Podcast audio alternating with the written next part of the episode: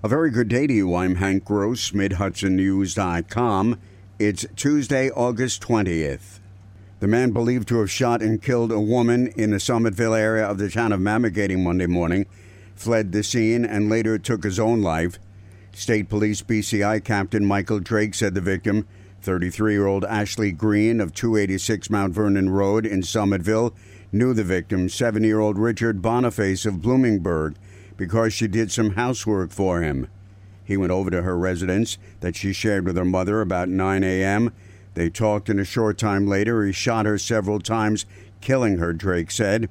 Boniface fled the scene in his pickup truck, and a few hours later, he was tracked to a wooded area where he was found up against a tree where he took his own life, the captain said. A motive for the murder suicide remains under investigation. Drake would not comment on whether Green was pregnant pending further investigation. However, several relatives and friends of hers commented on social media that she was, in fact, expecting.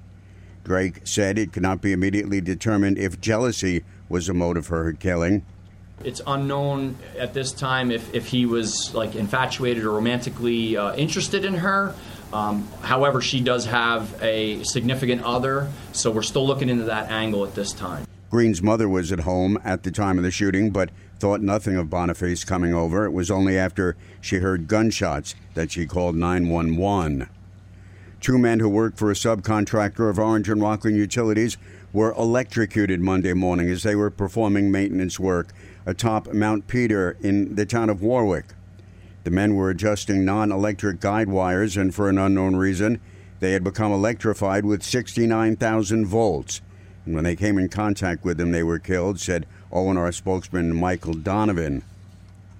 Police in Poughkeepsie have identified an intruder who attempted to rob a man in his apartment late Saturday night as 23 year old Shamal Irving of the city of Poughkeepsie. Police say the victim told them that two men entered his apartment at 107 Bridge Street at 10 p.m. Both were armed with guns. The resident told police he began fighting with the men and was able to get the gun away from one and shoot him. Irving, who was shot in the neck and head, was pronounced dead at the scene. The other intruder is believed to have been shot as well. He fled the scene.